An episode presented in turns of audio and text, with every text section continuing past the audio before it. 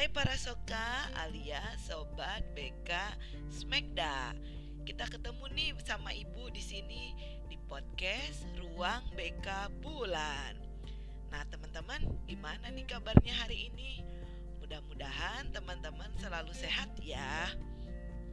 Oke, teman-teman, hari ini kita akan membahas materi mengenai belajar mengambil keputusan. Nggak ngalamin kejadian seperti ini ketika teman-teman lagi nongkrong atau jalan dengan teman-teman atau dengan pacar kalian? Ada pertanyaan gini nih, mau makan di mana? Nah, pertanyaan kayak gitu kadang jawabannya lama banget. Eh, tiba-tiba muncul jawabannya. Ah, terserah kamu aja deh mau makan di mana. Nah, atau misalnya kalian uh, muncul pertanyaan situasi seperti ini. Hari ini mau pakai baju apa ya? Warna merah kah, kuning kah, biru kah, hijau kah? Nah, teman-teman, tadi dua pertanyaan tersebut adalah sekedar ilustrasi ya. Ilustrasi yang sebenarnya mungkin terkesannya sepele. Akan tetapi terkadang pilihan yang kecil itu juga susah banget nentuin pilihannya muncul pertanyaan selanjutnya begini teman-teman. Bagaimana teman-teman jika dihadapkan kepada keputusan yang lebih besar atau mungkin pilihan-pilihan yang lebih besar? Misal ketika teman-teman lulus dari SMK 2 nih, apakah mau kerja, apa mau kuliah atau mau wirausaha? Ataupun kalau misalnya mau kuliah, mau kuliah di mana, jurusannya apa? Nah, pertanyaan seperti itu gak mungkin dong teman-teman jawab dengan jawaban terserah. Karena akan tentunya mengakibatkan efek atau resiko yang bisa merugikan teman-teman sendiri.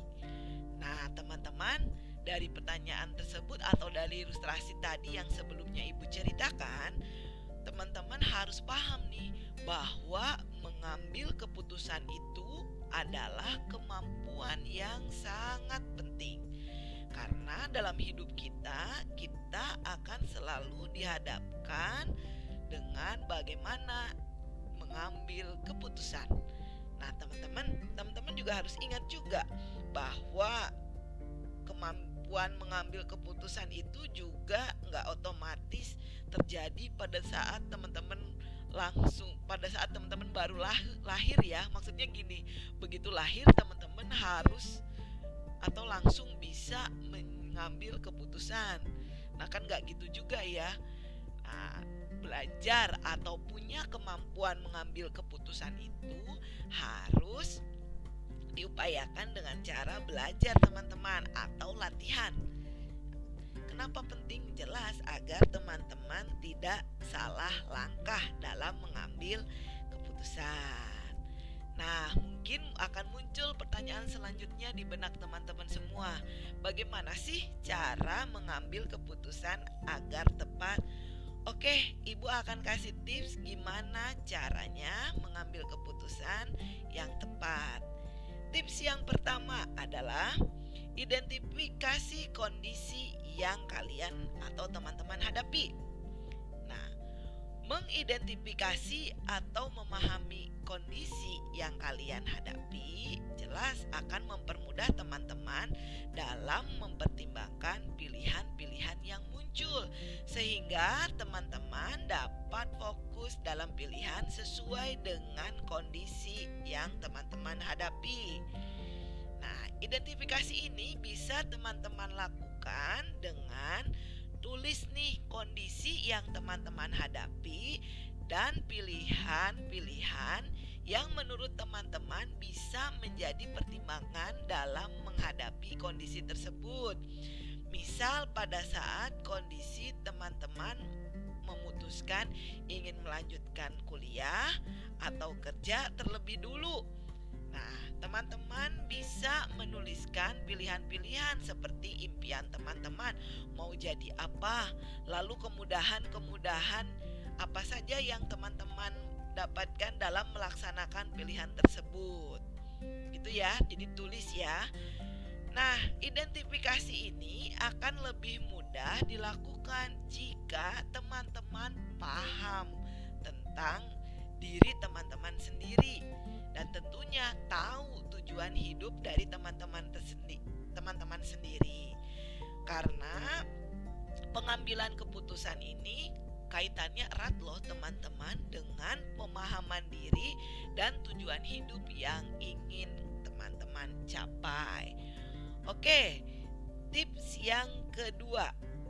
Buatlah keputusan dengan fokus dan tidak terburu-buru. Jangan sekali-kali memutuskan sesuatu ketika teman-teman dalam kondisi kalut dan pikiran bercabang. Seburuk apa pun kondisinya dan sesempit apa pun waktunya, teman-teman harus berusaha untuk fokus sejenak. Ya. Nah, teman-teman harus tahu nih, pemikiran yang kompleks itu membutuhkan perhatian, motivasi, dan juga kemampuan mengendalikan diri yang baik.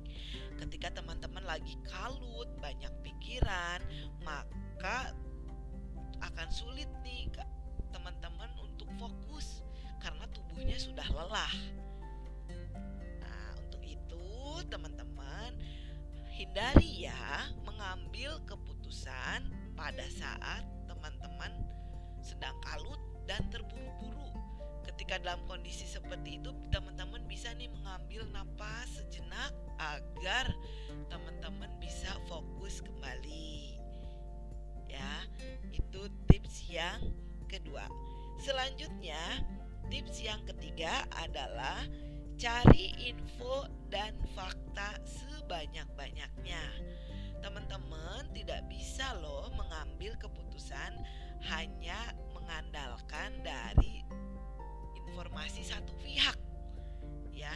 Jadi teman-teman harus gali lagi, cari lagi informasi dengan sebanyak-banyaknya.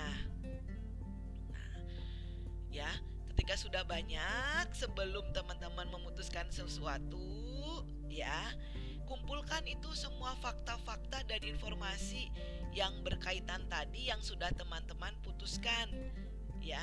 Nah, baru eh, teman-teman bisa mengambil keputusan.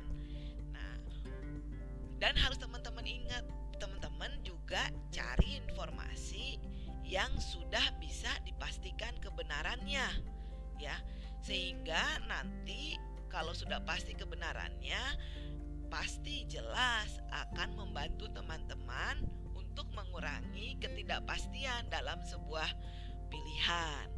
Jadi kalau gitu teman-teman bisa membuat pilihan terbaik dari yang baik. Oke, yang ketiga tips selanjutnya. Ya. Tetap terbuka untuk semua kemungkinan yang ada.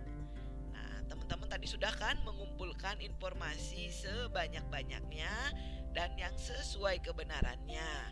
Nah teman-teman saat sudah sudah mulai terkumpul tuh informasi atau datanya teman-teman bisa mulai nih memetakannya sesuai dengan masalah yang ada. Nah, dalam proses ini berbagai fakta mulai dari yang diharapkan hingga yang sama sekali tidak teman-teman harapkan akan muncul di depan mata. Saat menghadapi hal ini selalu ingat dan teman-teman pikirkan dampak apa yang akan terjadi selanjutnya.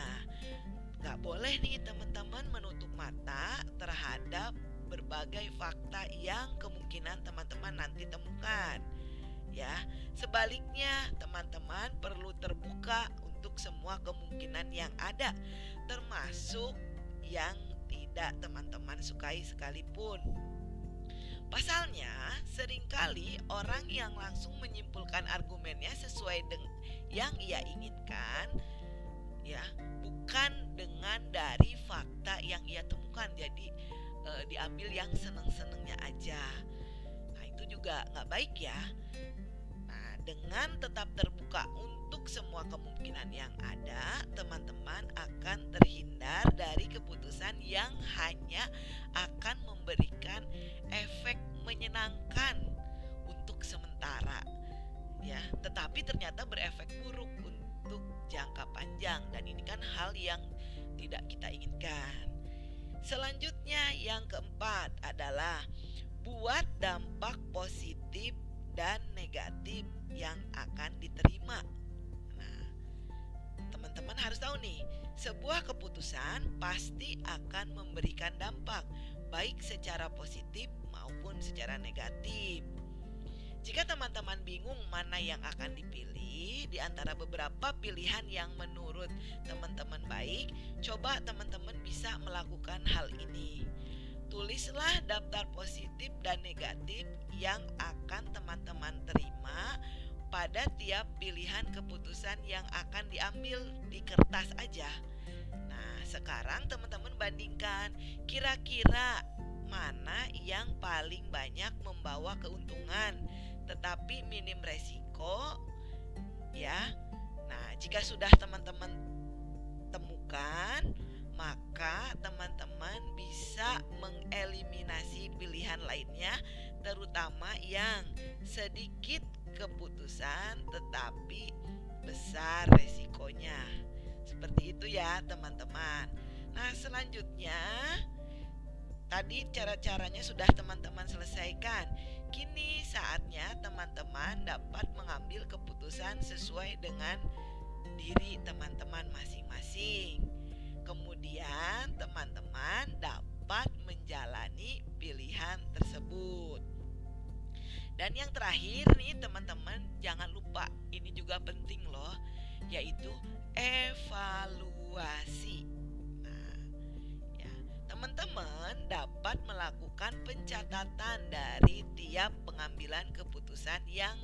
sudah terrealisasi. Fungsinya apa nih?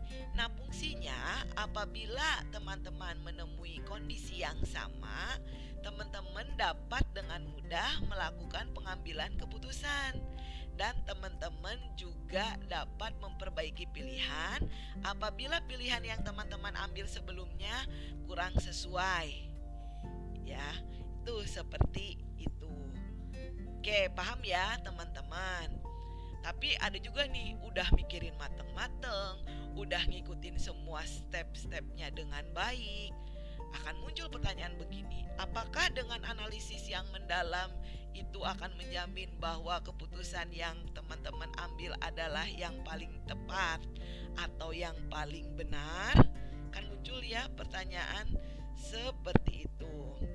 Nah, teman-teman juga harus teman-teman ingat ya bahwa kadang kita tidak bisa mengontrol hal-hal eksternal di luar diri kita, baik itu yang baik maupun yang buruk. Nah, yang bisa kita kontrol adalah perilaku kita sendiri. Ketika teman-teman salah mengambil keputusan, teman-teman bisa belajar bahwa nanti ke depannya kita tidak akan salah lagi nih dalam mengambil keputusan.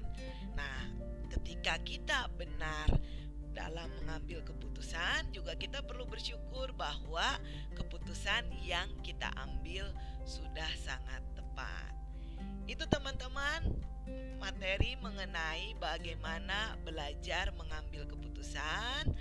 Mudah-mudahan bisa teman-teman aplikasikan dalam kehidupan teman-teman sehari-hari. Kurang lebihnya mohon maaf, kita akan ketemu lagi di podcast dengan materi menarik selanjutnya.